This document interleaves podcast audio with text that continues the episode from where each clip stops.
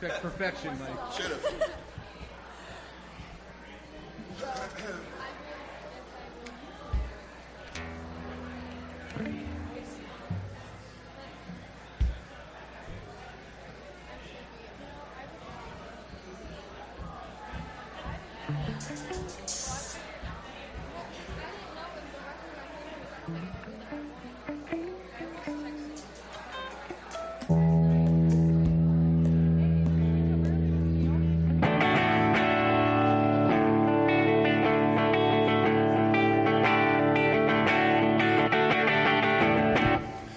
Blessed assurance, Jesus is mine.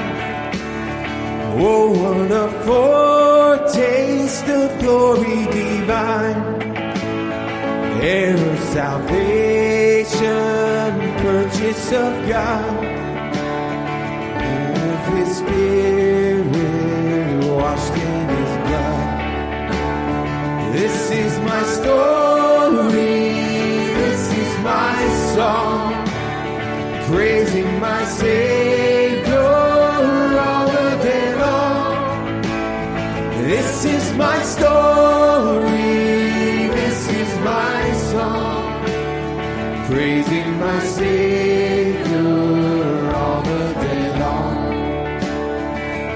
Perfect submission, perfect delight. Visions of rapture now burst on my sight. seus dizeres.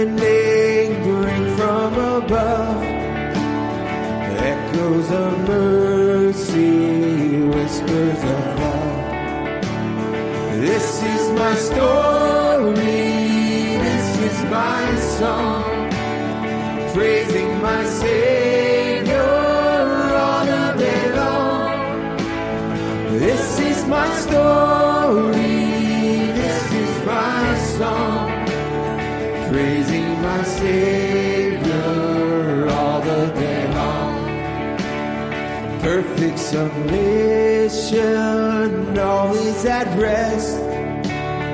I in my Savior am happy and blessed, watching and waiting, looking above, filled with His goodness, lost in His love. This is my story. This is my song. Praising my Savior all the day long. This is my story. This is my song. Praising my Savior all the day long. This is my story. This is my story. This is my song praising my Savior This is my story, this is my song, praising my Savior all the day long. Amen. All right, hey, good morning. We're so glad you're here. I'm pumped. It's Superhero Sunday, and a lot of you are looking good. I'm thinking before we dismiss you guys later, we're going to have you all come up here. We're going to take a picture of you. Because uh, I'd like to remember this. And I realized this morning that I don't own any superhero clothing.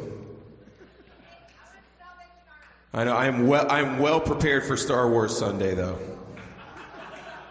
I have a whole drawer. So, there is not a tie dye Sunday, Joe, but my understanding is that every Sunday is tie dye Sunday for you. Oh boy. Bob can delete this, right, out of the recording. Yeah. Um, I'm going to pray, and then uh, I'm going to read some scripture with you, and then uh, we're going to sing. Thank you, Lord. Thank you for who you are this morning. Thank you for this place that we can come. Thank you that we can have a good time and that we can celebrate who you are and who we are in you. Thank you that we have that assurance that in you we can be with you forever. Thank you, Lord. Hear our praises as we sing this morning. Speak to our hearts as uh, Pastor Dennis shares your word with us later on. In Jesus' name, amen. 1 John 3, uh, starting in verse 19. We will know by this that we are of the truth, and we will assure our heart before him in whatever our heart condemns us. For God is greater than our heart and knows all things. Beloved, if our heart does not condemn us, we have confidence before God. And whatever we ask, we receive from him because we keep his commandments and do the things that are pleasing in his sight. This is his commandment that we believe in the name of his son Jesus Christ and love one another just as he commanded us. The one who keeps his commandments abides in him, and he in him. We know by this that he abides in us by the Spirit whom he has given us. Amen.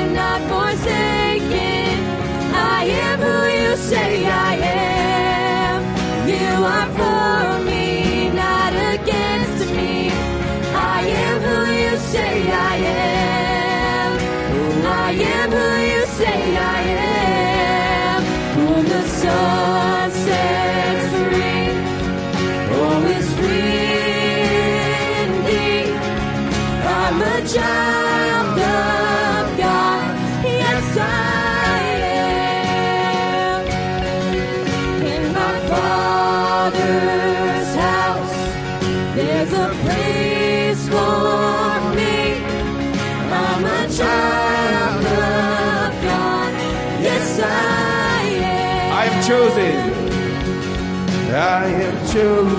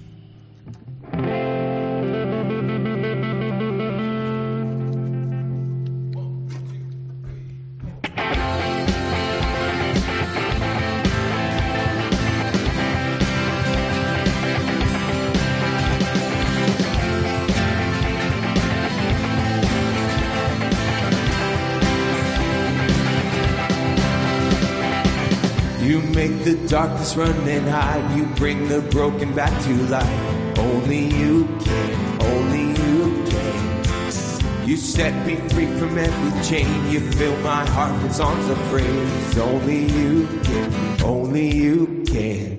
Jesus, you're the only reason that I'm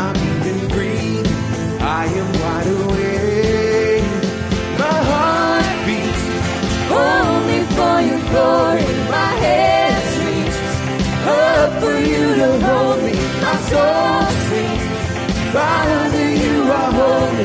My to rhythm, to rhythm. Every beat is calling, every beat is calling out your name.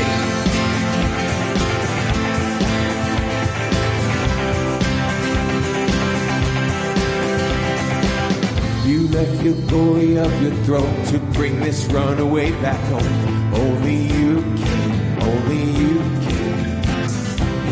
Me love, give me life, you keep me dancing through the night. Only you can, only you can. My heart beats Only for your glory, my hands reach up for you to hold me. My soul sings, Father, you are holy. My feet dance to your rhythm, to your rhythm. Every beat is calling, every beat is calling out your name. Every beat is calling, every beat is calling out your name.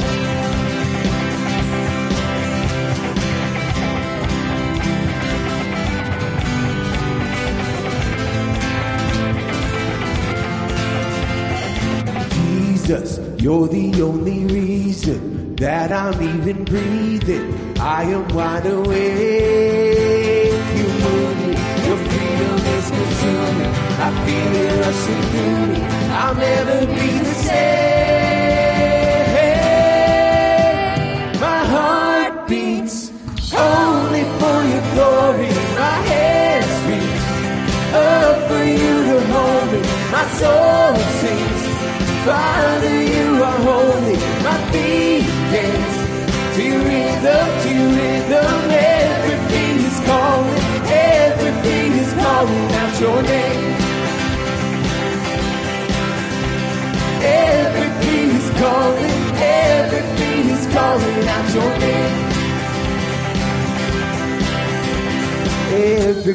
Is calling, every beat is calling out your name.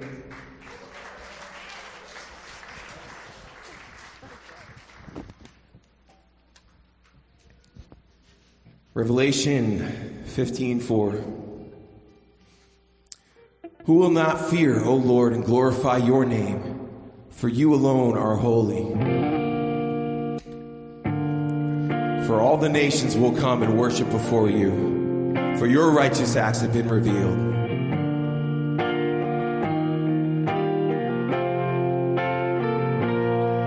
As morning dawns and evening fades, you inspire songs of praise that rise from earth to touch your heart and glorify your name.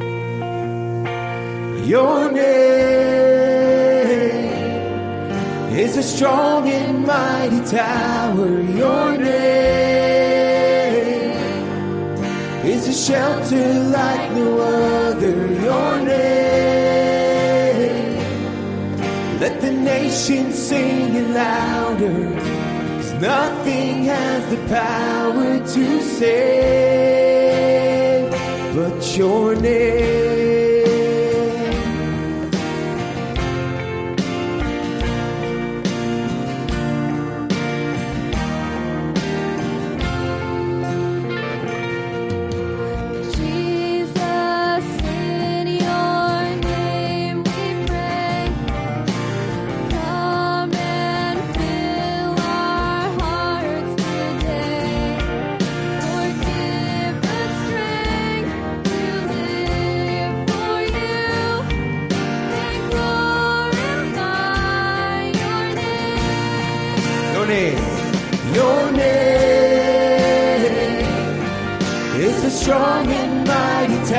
Tower. Your name is a shelter like no other. Your name, let the nation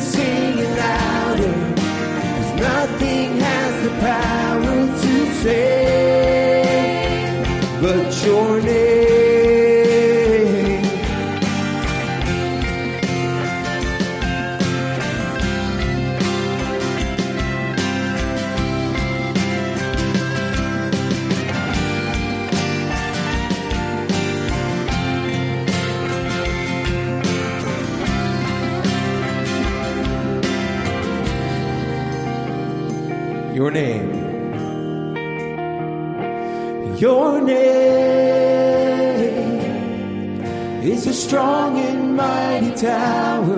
Your name is a shelter like no other. Your name. Let the nations sing it louder. Cause nothing has the power to save but your name. It's a strong and mighty tower. Your name. It's a shelter like no other. Your name. Let the nations sing it louder. Cause nothing has the power to save but your name.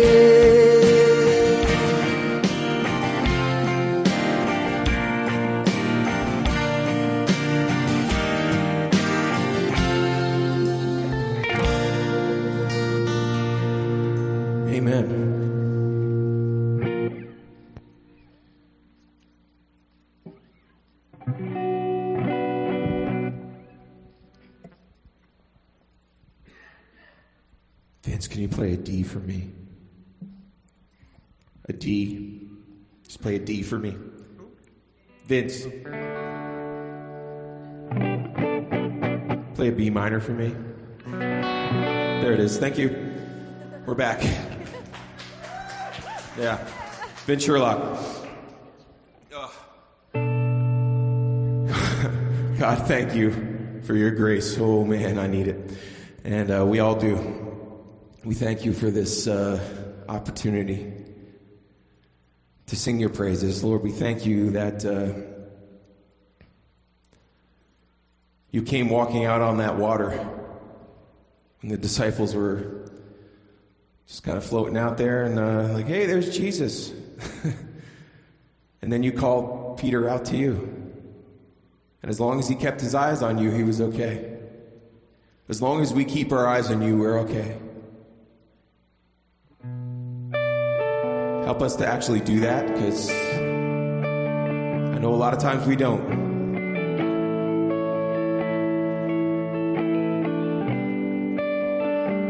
But we know we can trust in you. We know that when you call us out,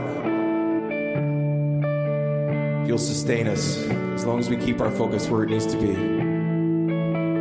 Help us, Lord. Help us.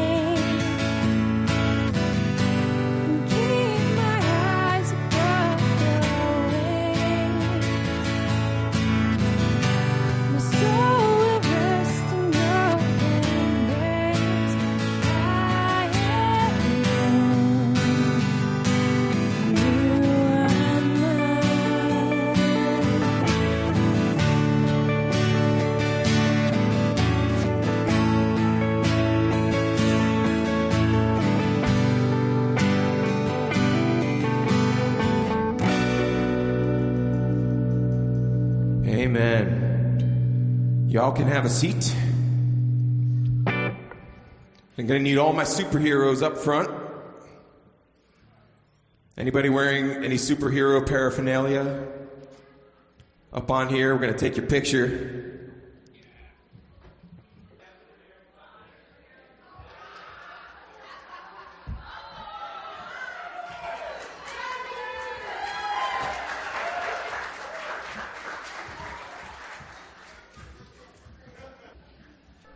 Ushers can come on down, and uh, Corey's going to come up and pray for us.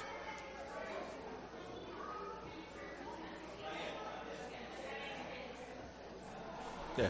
Oh, and the kids can go, please.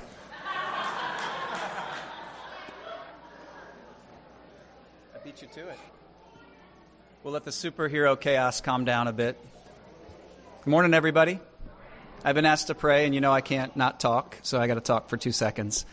I was thinking uh, as we were singing that song, Spirit, lead me where my trust is without borders. Um, sometimes that gets repetitive because I've sang it a thousand times, but I was challenged in that to um, do some things that the Lord is putting on my heart. So I don't know if you all are in that place where the Lord is challenging you to take a step higher and there's something that he's calling you to that maybe you're reservedly holding on to. I want to start serving, but I'm afraid, or whatever it is. Um, maybe it's in giving. We're getting ready to take the offertory, and for some of you, it's easy to write a check, and for some of you, it's a little bit harder as you start to trust the Lord with all the parts of your life um, instead of just the compartmentalizing of this file folder. I'm good with this and I'm good with that, but I'm going to hold on to this a little bit. So I'm going to pray and um, I'm going to invite you all to cast a little bit of that in front of Him. Maybe take a step to um, uh, a step to embrace something that He might be calling you to. I see a lot of faces not shaking their heads, like, "Yes, I am so excited about this." Um, but yeah, I just was sensing that as we were singing. So, Spirit, lead me where my trust is without borders. So, there's borders that we have set up in our minds that we have to let drop and let the King of Kings do his thing, okay? We're at the feet of Jesus here. So, let's bring our offering um, this morning. If you'd pray with me, I'd appreciate it. God, we are uh, grateful, uh, grateful to be able to assemble. Uh, there's something tangible about just excitement in this room, and as we are presenting our bodies as sacrifices to you, we're getting out of bed this morning and we're getting to church and all the things that lead up to that. We're um, sacrificing ourselves and we're presenting ourselves to you at this place, at the feet of Jesus.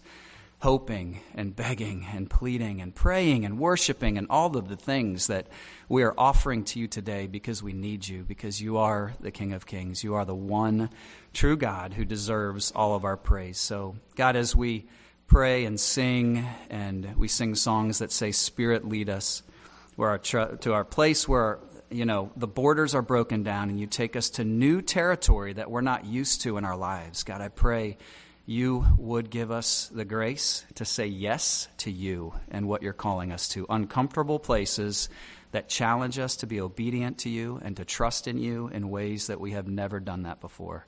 And so, God, as we present our offering, we pray it would be acceptable to you, that you would take from us the meager things that we offer to you today, and that you would multiply them for your kingdom's purpose. That as we go and we share the gospel with our friends and our communities and even in our families, that you would multiply that and that you would break out and that people would come to know you, that your love would be known um, by what we do and in what we do, and even in this meager offering this morning. So, Jesus, please accept what we have for you today. In Jesus' name, amen.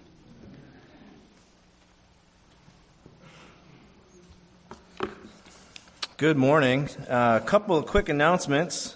Uh, the baby bottles for My Choice are due back next Sunday, October 6th, and you can have those filled all the way or empty. Um, we forgot to put the table back up, so Ryan has a collection of baby bottles back by his computer. Uh, if you brought them with you this week and you want to give them to someone, you can give them to a deacon, an usher, uh, one of the pastoral staff. They'll make sure they get put to the side and uh, where they're supposed to be. Uh, special announcements for Awana and Trunk or Treat. We do have them coming up. Uh, Awana is scheduled to start on October 16th. Uh, we have some new faces that are interested in, in jumping in this year and some older faces that are getting back involved. Uh, we have uh, some new folks helping with games. And we have uh, some younger new folks who are newer, younger in the church, looking to get involved and way to cut their teeth with children's ministry. So Brandon and Sarah are coming on to help this year. Uh, Janine and Adrian. Yeah. So that's scheduled to start October 16th. Nikki Clower, if you stand up for just a second before she's got to run downstairs. Nikki is our Awana point person this year. Um, she and Jennifer did an awesome job last year. Jennifer has had to, yeah, you can give her a hand for sure. It's a, it's a big undertaking. Uh, Jennifer has taken a step back. She's still going to help where she can, but Nikki is our point person. Uh, she's going to be the head of the, the Awana program. If, uh, if you're still interested in helping, still want to be a part of it, I'm sure Nikki can find a spot for you.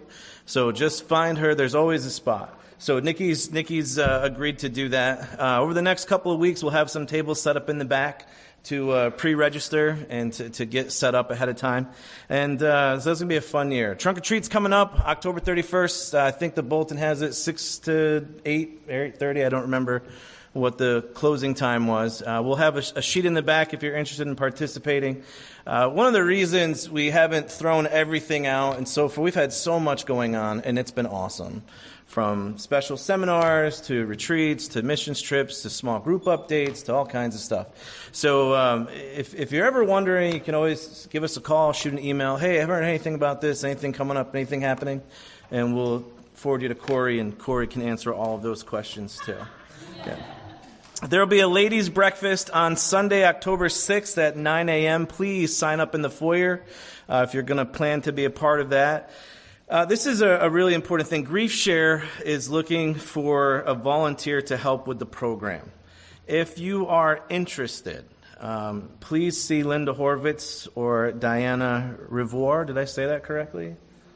So I know Lynn is not here today, uh, but Diana, if you're here, can you just raise your hand? She's not here either. So uh, here's here's what's happening with Grief Share. Oh, or Jean, um, it's growing quickly. Um, so we need help. Uh, people that are interested, and I, I, don't know if the future is splitting the group or doing two classes, but they need help. Uh, even if you've not lost someone or you're not going through that process, uh, if you're interested in, in, being a part of support, maybe your spiritual gifting is encouragement and prayer and, and some level of uh, spiritual counseling, you could use that there. and that could be used by the church in an awesome, awesome way. Um, so if you're interested, uh, see these folks, and they'll get you set up. I have one last thing to read. It says, Dear Harmony family, on behalf of my mom and family, thank you for the flowers that were sent at Carl's passing. We want to also thank you for your prayers at such a difficult time. Harmony is a source of comfort to all of us, and we know God is taking care of mom in her grief. Thank you from Nancy and Brian Tompkins. So, that's all I have for today. If you have any other questions, check out your bulletins. Oh, wait, there's one more thing. I'm so sorry. Um, we have a new series coming up next month for junior church, for Kingdom Kids. It's called The Great Escape. And uh, this is just in the background. It's our hype video for when the kids leave. But it's going to be about the Exodus. And uh, we were talking about superheroes this past month. This month, we're moving into the Exodus. We're going to talk about how God sends people to help, how God helps us to do great things, uh, that God is capable of doing everything and anything, and that God is with us. And I think these are some very important uh, foundational things that we're teaching our children. So there's also still room in our Kingdom Kids program if you're interested in helping. Uh, one of the things that uh, we could we could use is uh, some more gentlemen to uh, help be a part of this program. Uh, we have a lot of ladies that are doing teaching and being a part of it, and that's awesome. That's not to discredit anybody, but you know, there's also some young men down there that could use some really strong Christian men examples. And uh, pray about it if you feel led to be a part of the, the Kingdom Kids ministry in some capacity, whether it's crowd control or teaching, or Adrian's going to run games for that too. So it's going to be an awesome, yeah. No, he's not. I'm just kidding. That's not true. But uh, seriously, though, on a serious note, we, we really could use some really strong examples of men who are, who are willing to come down and spend some time with these young men and uh, these young ladies and, and let them see. You know, we've been talking about honoring the image of God in both men and women, and uh, it'd be a great opportunity. All right, Dr. Ashley, you're on, sir. I'm seeing right now, um, the last Sunday of October, Pastor, St- Pastor Tim standing up here like Moses, dressed, dressed like Charlton Heston. And we're going to have everybody come dressed up as one of the 10 plagues. No, I just made all of that up. Forget that never happened.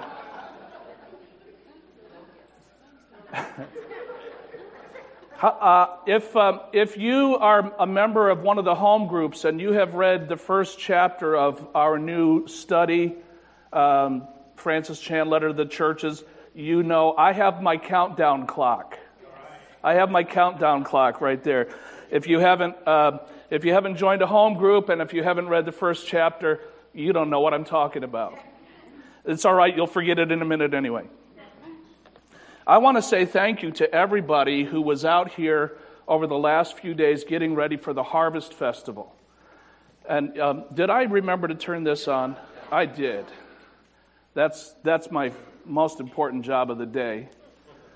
And um, I wanted to thank everybody who was a part of the Harvest Festival. Pastor John got baptized and rebaptized and rebaptized and re re rebaptized. I, and uh, Sherry Hawko uh, said, one of these times it's going to take. Except I think she said that about me, not him. Thank you, everybody. Uh, the worship team was out there, and they were they drug all of this equipment outside, and they played for an hour and a half or two hours uh, right next to the bounce house where I was standing guard, and I loved listening to the worship team because I needed a distraction from watching the little ones bouncing in the bounce house and bouncing each other out. It was awesome. Thank you, everybody, everybody who had a part uh, in the Harvest Festival. Even if your part was to come and buy some baked goods, uh, there's still some stuff on the outdoor basketball court from left over from the yard sale, and I bet people would love to see that disappear. So if you have the if you have the spiritual gift of illusion and you can make things disappear, uh, well, there's a chance to practice. and I just made all of that up too because I don't know if I'm allowed to say that. But I'm I'm gonna I'm gonna play the ignorant card for as long as I can because I'm new here. I, I want to talk to you this morning about me. I know you're not supposed to talk about yourself when you're preaching, Uh, but uh, this morning, I, I, I want to begin to help us. We, we had this leadership retreat a week ago, and we talked about what, where does Harmony Church need to go next? Where does Harmony Baptist Church need to press? Uh, and I was remembering um, anybody here ever hear of Bill Cosby? The, the earlier version of Bill Cosby? Um, I, I, grew up listening to uh, 33 uh, RPM albums that my older brother had of Bill Cosby. And he had this one routine about the locker room speech. The coach gets his football team all charged up in the locker room, and uh, he sends them out onto the field, and the door is locked, and they can't get out of the locker room. You remember that bit? Sometimes that's how it works in church. You come in Sunday morning, you get all charged up with great worship, and you hear a message from missionary Rick Wilson last week. It was so exciting. In fact, it was so exciting, I listened to it twice on the podcast because I wanted to hear it again. Uh, and he said some things that made me want to just run right out the door and tell somebody about Jesus. Have you ever felt that way? Did you feel that way last Sunday? And you get one step out of the door, and suddenly you say, Well, what would I say? What would I even tell somebody? And so I want to help you with an answer to that question. What would I say? And I'm going to help you by showing you. I want to tell you my story. Uh, thank you, Ryan, for putting the asterisk on there. I, I forgot to put the asterisk up, and Ryan added that. It's there. You know why it's there. Uh, yeah, I didn't steal it. Somebody else stole it and gave it to me, so I'm the receiver of stolen property. This is my story. I thought, since I am the new guy here, and a lot of you don't even know who I am, Pastor John had us stand up last Sunday, and some of you didn't even know I was part of the church staff because it's still very new. And uh, some of you knew uh, that I was part of the school staff. I have been for a little while. Some of you have known me longer, and some of you have heard part of my story. But I thought, since I want to I want to talk about the work of God in my life. And I want to let you look under the hood for a few minutes. And uh, I want to I want to just encourage you that uh, a testimony is very simply the story of what God has done in your life. And uh, I several years ago I was taking some classes, and the classes were held at the National Christian Conference Center in Valley Forge, Pennsylvania, and it was a beautiful campus, and they had a beautiful dining facility. And every time we went up to the dining facility to have one of our meals, this kind old man greeted us at the dining room. He was the host at the dining facility. And he was such a, such a warm hearted, welcoming person. You couldn't help but love this man. And, and I heard him say, if I heard him say it once, I heard him say it a hundred times I am the world's leading expert on the work of God in my life. And so are you. Nobody knows the story of God's work in your life better than you do. And that's what a testimony is. And so uh, I want to share with you part of the story of God's work in my life. Now, every testimony has three parts. Though they're all different, they're all unique. Every one of us has a unique story. But our testimony all has the same three basic parts. First, your life before you met Jesus Christ. Now, if you're a note taker, uh, I know that you like to fill in blanks, and so these are the blanks you can fill in. What were you like before Jesus entered into, well, what were you like before you became aware that God was doing something in your life? Or that God was willing to do something in your life? And you know what? Maybe there's somebody here this morning, that's as far as you've gotten. But I'm here to tell you, God wants to do something in your life. Now, that's true of every person in this room, no matter how long you've known it.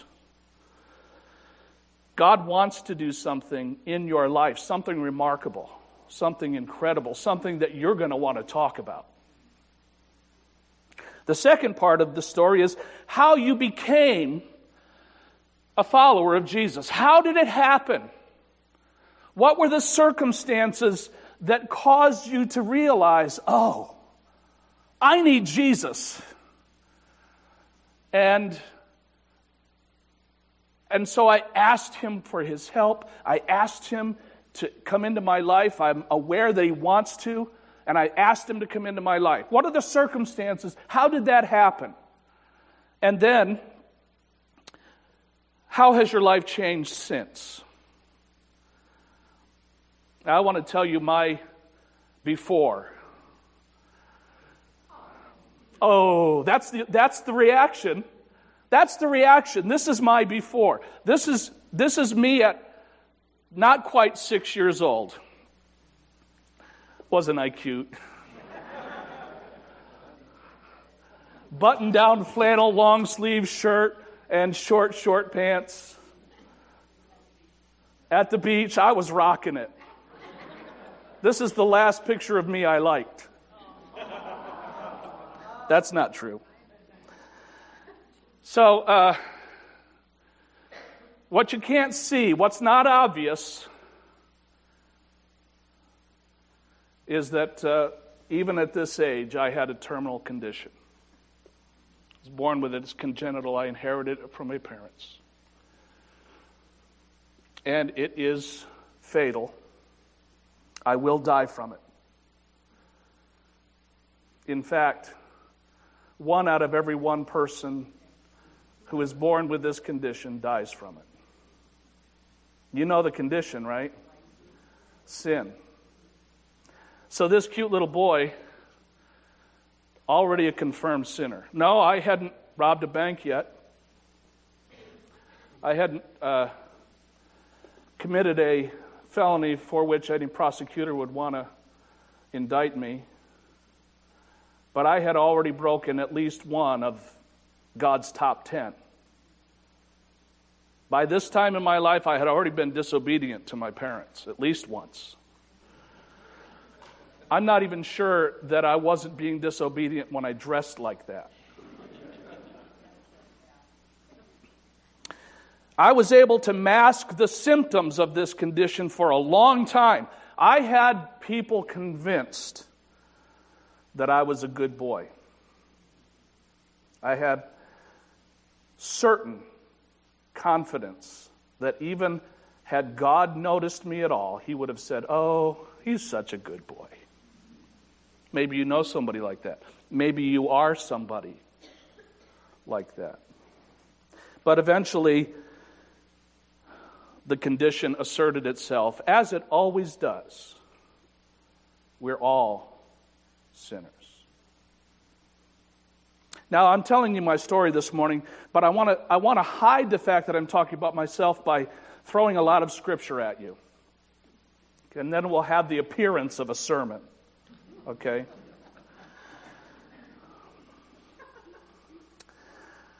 I'm going to start with this from Colossians 3 and verse 16. Let the word of Christ richly dwell within you with all wisdom, teaching and admonishing one another. And I think that that idea was, was the early part of God's work in my life because the Word of God was being richly poured into my life. And we know, Romans 8, verse 28 begins, and we know that God causes all things to work together for good to those who love God, to those who are called according to his purpose. For those whom he foreknew, he also predestined to be conformed to the image of his Son, so that he would be the firstborn among many brethren. Ask Pastor John what that verse means. And those he, whom he predestined, he also called. And those whom he, these whom he called, he also justified. And these whom he justified, he also glorified. I want to highlight a couple of words in that last verse. Those whom he predestined, he also called. He called. And those whom he called, these whom he called, he also justified. I want to talk for you with you for uh, some time this morning about how God called me. And um, I was talking with a couple of guys yesterday as we were wrapping up at the Harvest Festival. Uh, God calls each one of us along a different path because we all start at a different place. But eventually, eventually, we start to converge on the cross. And eventually, as you listen to some, as you listen to my story this morning, as you listen to other people's testimonies, stories, as I've listened to hundreds of testimonies in my life, I find points where I say, "Yeah, I can identify with that." Oh, that, yeah, I'm, I'm seeing that, or that's how God uh, called me. And then you'll be some of some of you be thinking, "Man, I'm glad I can't identify with that." God is calling us from our earliest moments, and that call is relentless. God perseveres. There's a wonderful poem I'm not going to take the time to put it up, called The Hound of Heaven. God perseveres. He, he pursues. He chases me down through the ages, through the circumstances, through dark and twisted paths that my life or your life might follow. But God pursues until finally He overtakes me and claims me as His. My story of God call begins uh, in a family and uh, a church community and then an older brother. Here's my family. Now, I was, I was going to use a laser pointer to pick out people, and God caused me to forget to bring it until right before it was time for me to stand up and talk. And then God caused me to remember that He wanted me to forget it. See how God works? Because that was just going to be a distraction. But in this family, you see, uh, I'm there on the front row, um, the last one to the right, standing next to my two cousins.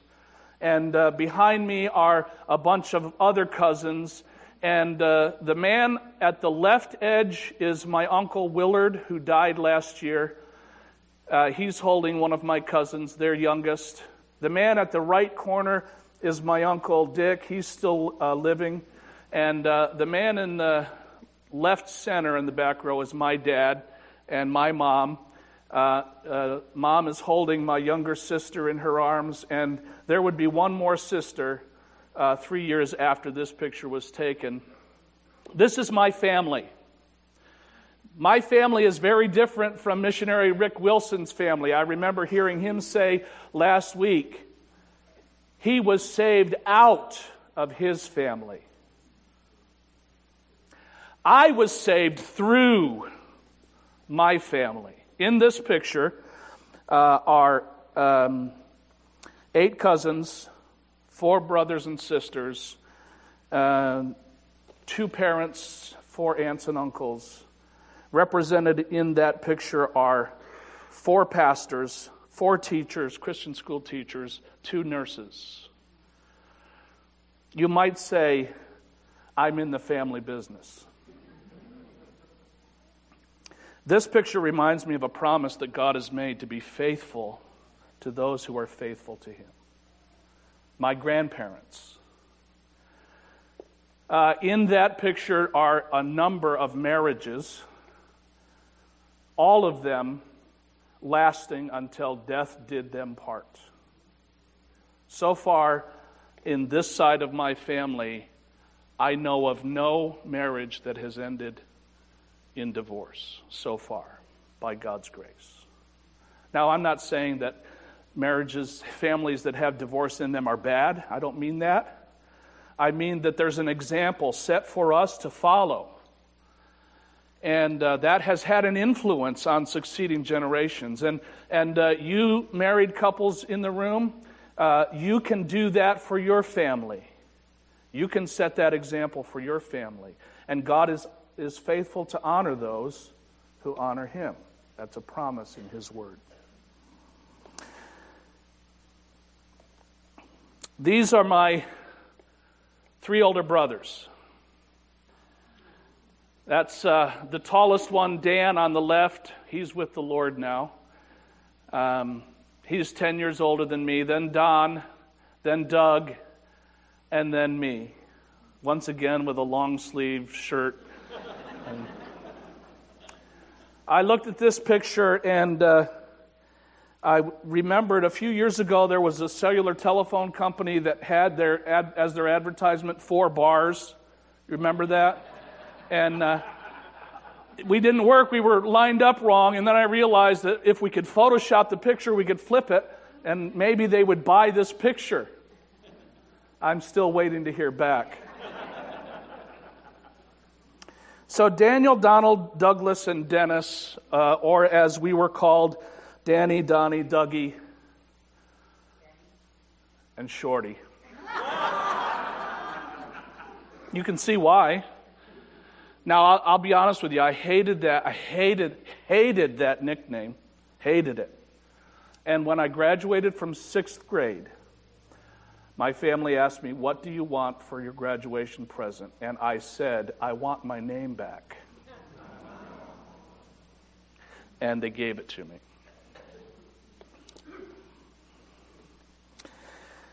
Don, Don, my brother, oh, I forgot to talk about my church. I, I, I was brought up in the First Baptist Church in Afton, New York. And uh, First Baptist Church in Afton, New York had and still does have a reputation for being a very strong missionary supporting church and a very strong missionary and pastor sending church.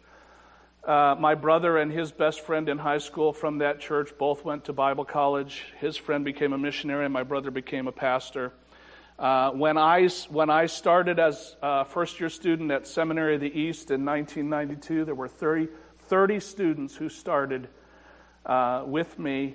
Three of the 30 students in that first year were not only from the same small town in New York, but from that same church. Three of us. Uh, a, a, tenth of the entire student body uh, came from that one little church, and they're still sending men and women into Christian service. That church and my family are why I'm here today. Now, I told you that uh, my brother was a part of my testimony. My brother Don, who's eight years older than me, uh, I told you also that I was the good boy, and my older brothers resented me for it. I um, was young, very young, while they were still living at home, and I was paying attention to the things that they did that made my parents so upset. And I did not want my parents to be upset at me because I saw how they were with my brothers when they were upset with them. I did not want that. And so I figured out how not to do the things that upset my parents the way they did. And uh, my parents were noticing that I wasn't doing the things that upset them. And so I was getting preferential treatment in my brother's eyes, and they resented me for it. And so Don took the opportunity one day. I was seven, and he was 15 and he cornered me in the hallway of our house. I remember standing, I was standing right next to our uh, apartment sized washer dryer, the little washer on the bottom and the dryer on the top. Have you seen those? I was standing next to that, and uh, my brother Don said to me, he took the opportunity, we were just the two of us in the house, he was babysitting me, or younger brother sitting me, let's call it that. Shorty sitting. And uh, he said to me, Shorty, you think you're such a good boy. He wasn't being nice to me. He said, You think you're such a good boy, but this is the important part you're never going to be good enough to go to heaven. Now, he said that to me to poke me. But just like Joseph said to his brothers, You meant it for evil, but God meant it for good. He was right. Uh, Romans 3:20 says, "Because by the works of the law no flesh will be justified in his sight." No one, no one will ever be saved by keeping the no one will ever be saved by being the good boy or the good girl because we're not going to be good enough no matter how hard we try. Through the law comes the knowledge of sin.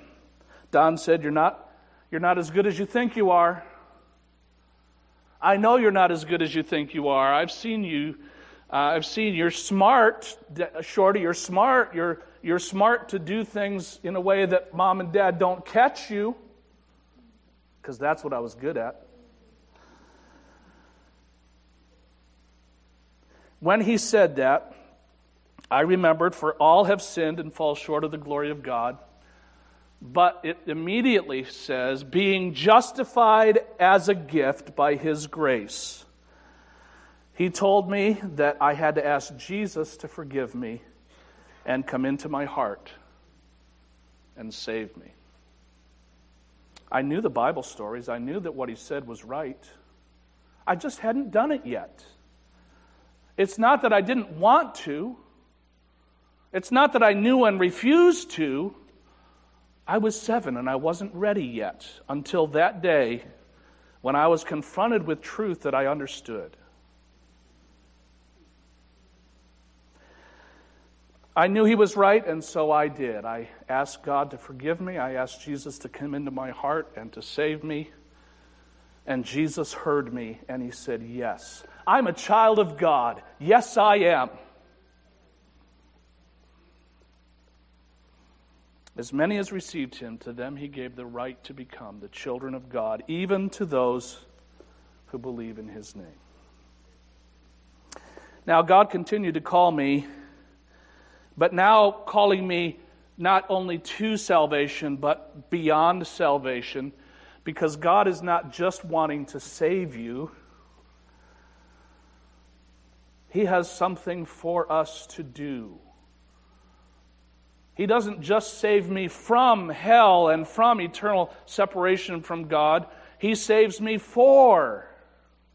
Not just from, but for. God has saved me for or to something. And, and God will save you from something for something. Have you found out yet what the for is? Here's what it is for me. Uh, the next part of my story starts at a youth rally. Anybody here ever gone to a youth rally as a teen? And uh, uh, I went through the youth rally to a crushing disappointment, and then a close encounter of the most unusual kind, and then a stranger. And God used all of these things as a part of His call to me. And I want to warn you that right now, right here, this is where my story starts to get a little weird. So, just a disclaimer this, this next part is weird. If you, if you think it sounds weird to you, imagine how it was to me. I went to this youth rally when I was about 16 years old, and I don't remember much else about it but um, this verse. And if you've been in church for a minute, you've heard this verse too Romans 12 1. Uh, Therefore, I urge you, brethren, by the mercies of God, to present your bodies a living and a holy sacrifice acceptable to God, which is your spiritual service of worship. And I was challenged, along with, I don't know, 100 or 150 other teenagers at that youth rally, to present my life, to present my body to God as a living sacrifice. Back in those days, we called that dedicating your life to God. I don't know what it's called today. But are you familiar with that expression? I dedicated my life, and I, it's the, the first time I ever got up in church and went forward at an invitation. An invitation was given to any teen in the room who wanted to dedicate their life to God to come forward and, and uh, pray and say, God, I will give you my life, whatever you want to do with it, uh, I'm going to be okay with it. Uh, I did that. And then I went home, and I nothing immediately came of it. I didn't uh, I didn't get any response that I could recognize, and so I pretty quickly forgot I had even done it. Uh, except I was really getting more interested in church, and instead of uh, being reluctant to go to church on Sunday mornings, I was one of the first ones up, helping um encourage everybody else to get up and get ready so that we wouldn't be late for church. I didn't want to be late to get to church, and I even started being the one to say on Sunday afternoon, Are we going back to evening service tonight? I really like to go. Uh, is anybody going to go? Because I can't go by myself. I couldn't drive yet. Uh, see, I told you it was getting weird. So I had that moment of spiritual enthusiasm, and it came and then it went. And I forgot. But the one I gave that commitment to did not. During my junior year of high school, listen carefully, please. During my junior year of high school, I decided what I was going to do with the rest of my life. I made my choice, and then I made my plan, and then I began to work my plan. And everyone I told about my plan was encouraging and supportive, and uh, I convinced everybody around me that this was the right thing, and they all told me, go for it. And so I went for it. And uh, I was so convinced that this was going to be uh, what I would do that um, when juniors in high school start to get mail from colleges, you know, the, the mail that says, I like you, do you like me? Come and check us out. That stuff, I threw it all away. I never opened a single letter from any of those colleges because none of them were the ones that I had chosen. I was so certain of my plan, of my choice, that I ignored everything else. I had, I had a focus and tunnel vision. Took me uh, all the way through my junior year and, and uh, well into my senior year, and I was waiting to hear. I was waiting to hear back uh, from the uh, service academy of my choosing that I would be selected uh, to start in the in the summer. On the, on the day that I left for my senior trip, I did not go on my senior trip with my class. Uh, my parents, uh, as an early graduation gift, bought me a Greyhound bus ticket to Gridley, Illinois, uh, where my older brother Don, now a youth pastor, and his wife and then two children were living. I was going to take my senior trip and ride the Greyhound bus to Chicago, from Binghamton, New York to Chicago, transfer to another bus that would take me deep into the heart of Illinois, and uh, I would spend a week there. It was a one way bus ticket. My parents gave me a one way bus ticket to the middle of the country for my graduation present. Were they trying to tell me something? I was the fourth child, right? I was the fourth child. Uh, they didn't even bother to, to clean the nipple on the bottle when I dropped it. Yeah, stick, stick it, lick it off, you'll be all right.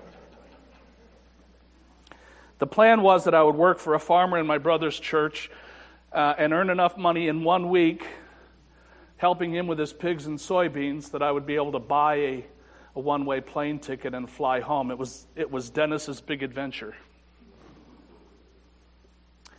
On the way to the bus station, we stopped at the post office to get the mail. Mom stayed in the car with the engine running, and I ran up to the post office, opened the post office box, pulled out the mail, and on my way back to the car, I saw the letter I had been waiting for with the return address of the service academy that I had chosen. And I said, I waved it at my mom while I was running back to the car, and I said, It's here. She said, Well, open it already. And I opened it. And it was the letter from the service academy that I had chosen, but it was the letter telling me that the service academy I had chosen had not chosen me. And in that instant, my entire life and all of my plan and all of my choosing was gone. Just like that. I will admit it now, though it's taken me a long time to admit it. I cried. A lot. And um, my mother comforted me the way, best way she could, with a 17 year old son. And she said, So, do you still want to take this trip? That we were on our way to catch the bus. Do you still want to take this trip? Well, I didn't want to do anything, really, but I didn't want to not take this trip. This might have been the end of my life. This might have been my final hurrah. I wasn't even sure about the plane ticket home now because all of my future plans were gone. I had a bus ticket, that's all I had. And uh, this is where the story really gets weird. Just warning you, you're not going to believe it. You're going to say, uh, Is it too late to take his name out of the bulletin? Probably not too late. I had this most unusual experience, unlike anything I had ever heard about or had or have had since. But um, the word of the Lord came to me, and this time, you know, the last time I said that, the word of the Lord came to me saying, that, see, do, well, that, really? See, you remembered that. Really? This wasn't that. Um, this was something quite different. I got on that bus and I went all the way to the back. I didn't want to talk to anybody. I had tear streaks on my cheeks and I was ashamed and embarrassed. I didn't want to meet anybody's eye. I, it was going to be a miserable 24 hours on this bus. I didn't have a cell phone. Who had cell phones? Wasn't such of a thing yet. I had a book to read and uh, some snacks in my backpack. And I set that on the seat next to me. I, I took the seat by the window, set that on the seat next to me. I was sending a clear message to anybody else who might get on the bus don't come near me. I want to be alone. And the bus wasn't very crowded, and nobody came near me. And the bus pulled out from the station in Binghamton, New York, and just as the bus was pulling out, somebody sat down in the seat next to me. Now, if you were on that bus, and, and if you had turned around to look toward the back of the bus, you would have seen uh, a young boy with tear, tear stained cheeks looking out the window, not, uh, not wanting anybody to notice him. And you would have seen him sitting all alone, but I was not alone. And I heard a voice just like there was somebody on the seat next to me talking to me, and he spoke my name. He didn't call me Shorty, he called me Dennis. And he said to me, The word of the Lord came to me saying, Dennis, why are you crying?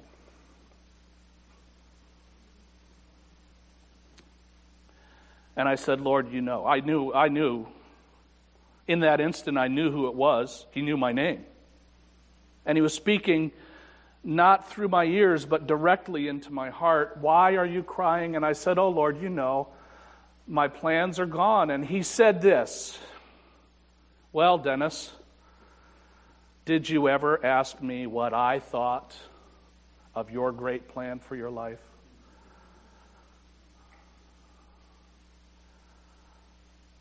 And then he got off the bus.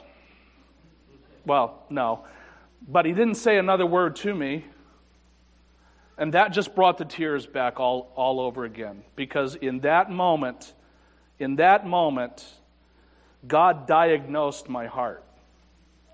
I was doing my thing, my way. And even though I had said to God, I am your, I am your person, I give you my life, I offer myself to you as a living sacrifice, you can call uh, me to do anything you want me to do. But I didn't mean it. God heard me.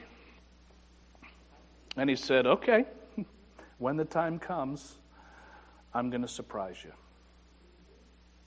Now, the bus left Binghamton and it went all across New York and Ohio and Indiana. And I knew I was getting close to Chicago when I could smell Gary, Indiana.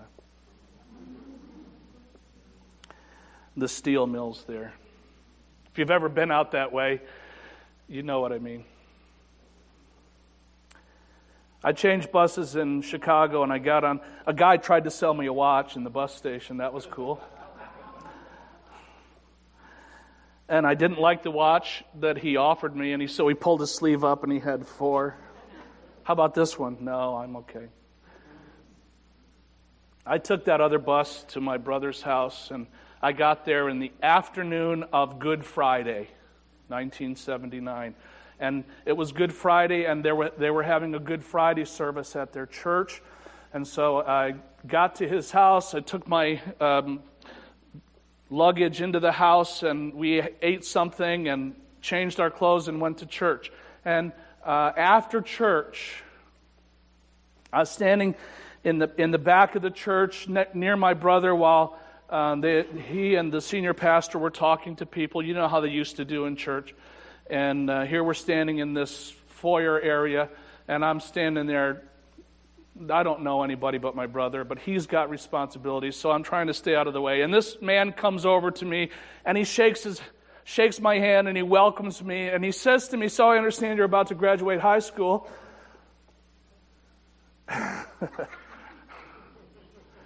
yeah. What are you going to do after high school? And uh, I said to him, I don't know, but I have not ruled out going into the ministry. I said that.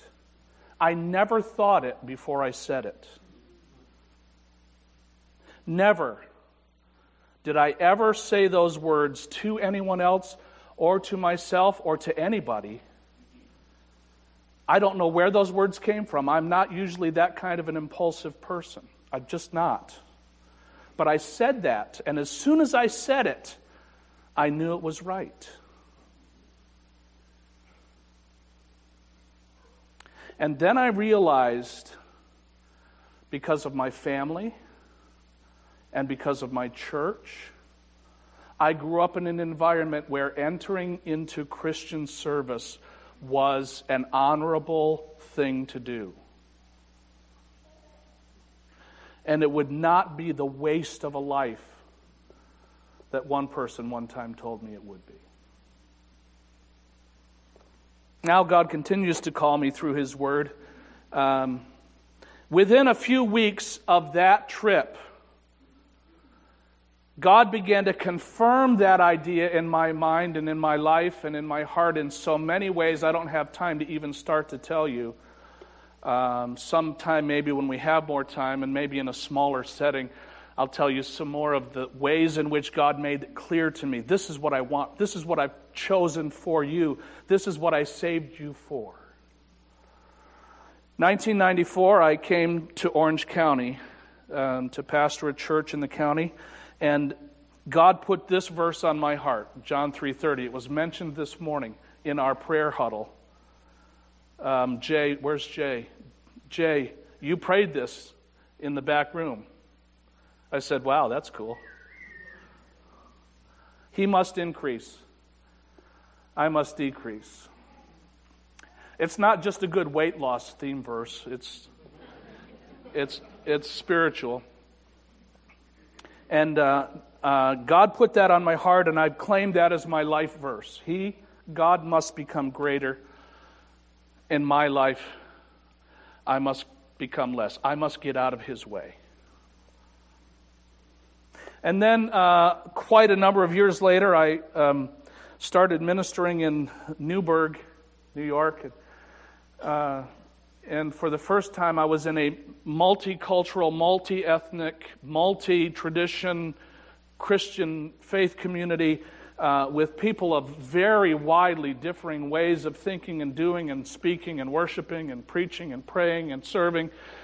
And uh, I grew up thinking my way was the right way. And that it must because because it's the right way it must be the only way. And uh, god began to show me through this verse romans 14 4 dennis who are you to judge the servant of another it is to his own master that he stands or falls and he will stand, for his master is able to make him stand. God took away God took away my platform to look at other people and say you're not doing it right. He took away my moral righteous attitude that said it's got to be my way. And I'm working on I think I'm right. I think I'm right. If I didn't think I was right, I would change what I thought. Because I want to be right. But I no longer feel like it's my responsibility to convince you that I'm right. God will do the convincing for both of us. About that uh, same time, God showed me a path, a path to ministry that I had not yet explored, and it came from 2 Corinthians 5, starting in verse 18. Now, all these things are from God who reconciled us to himself through Christ and gave to us the ministry of reconciliation, namely, that Christ, that God was in Christ reconciling the world to himself not counting their trespasses against them, praise God. And He has committed to us the word of reconciliation, and therefore we are ambassadors for Christ, as though God were making an appeal through us. We beg you on behalf of Christ, be reconciled to God. God put that idea in my mind that He has chosen me to be His ambassador. And that wherever He sends me, wherever He sends me, I am His servant to whoever he sends me to with a message God wants to be reconciled to you. And if you will let him, he will make peace with you. Therefore, we have peace with God through Jesus Christ. And then uh, I went to Maine a few years ago and I served there for three years. And in Maine, I had a new opportunity for serving and reconciling, and God gave me an opportunity to help in the reconciling of churches. Uh, two churches in particular that had split in the 1850s, two years after the one church was founded, they split and formed two sister churches in the same town, and they existed side by side for 150 years and never talked to each other.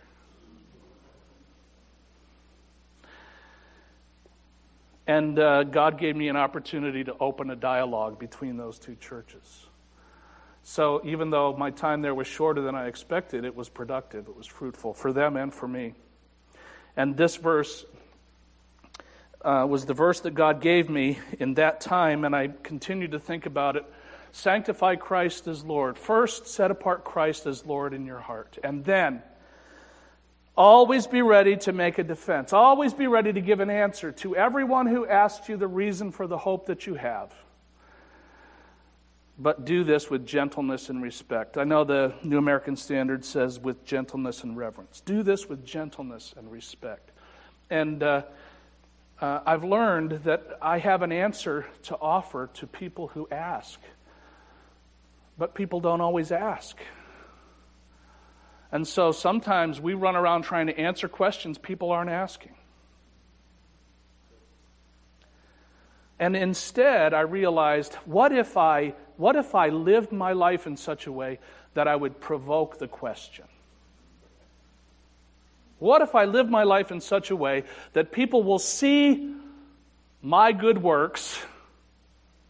Jesus said in Matthew 5 let your light shine before men so that others will see your good works and glorify your Father. Who is, well, how are somebody going to glorify my Father in heaven for what they see me doing unless they ask me and I can draw the connection? What I do, I do for the glory of God. Last uh, verse that God has been working in my life is very recent, since uh, last spring and uh, coming into this new school year. Uh, from 1 Timothy 4:12, let no one look down on your youthfulness, or as I have said to uh, the students at Harmony Christian School and Chapel, look down on your oldfulness, but rather in speech, conduct, love, faith, and purity, show yourself an example of those who believe. I think right now, at this time in my life, God is, is looking into my life and saying, Dennis, what kind of an example are you showing? Are you showing yourself as an example of one who believes? In what you say and in what you do and how you behave and how you love and how you live, are you a good example? Well, that's my story, or part of it. And I just have this one question to ask you What's yours? You don't have to have a Bible college degree to tell your story. You don't have to stand up and tell it in front of 100 or 150 or whatever the number of people here is in this room. You don't need a PowerPoint presentation to tell your story. You don't need a big audience. You can tell your story to one person. Does your wife know your story? Does your husband? Do your children know your story? Do your grandchildren know your testimony? You have an audience. Go tell your story. Father, help us, I pray, to be faithful in giving glory to God by telling others of the work that you are doing in our lives. If there's a person here who's still at number one, still in the before, but who would like to know more about the work of God that God wants to do in, in your life, would you come and talk to me or talk to one of the other people that you'll find here at the front after we've ended? And uh, as we talk and visit and fellowship after church, as many of us do, we hang around, we linger, and we fellowship and talk with one another. I wonder, Father, how many of us will be talking about part of the story of your work in our lives. Let us practice that with those who already know us, so that when we're ready, when we have an opportunity to talk with someone who doesn't know us yet, someone who doesn't know you yet, we'll be ready to share our story. Thank you, Father, for that. In Jesus' name, amen. Thank you so much for your kind attention this morning, and I do hope that maybe uh, someone here might come and say, Hey, let me share with you part of my story. Let me share with you where I am. God bless you. Have a great day.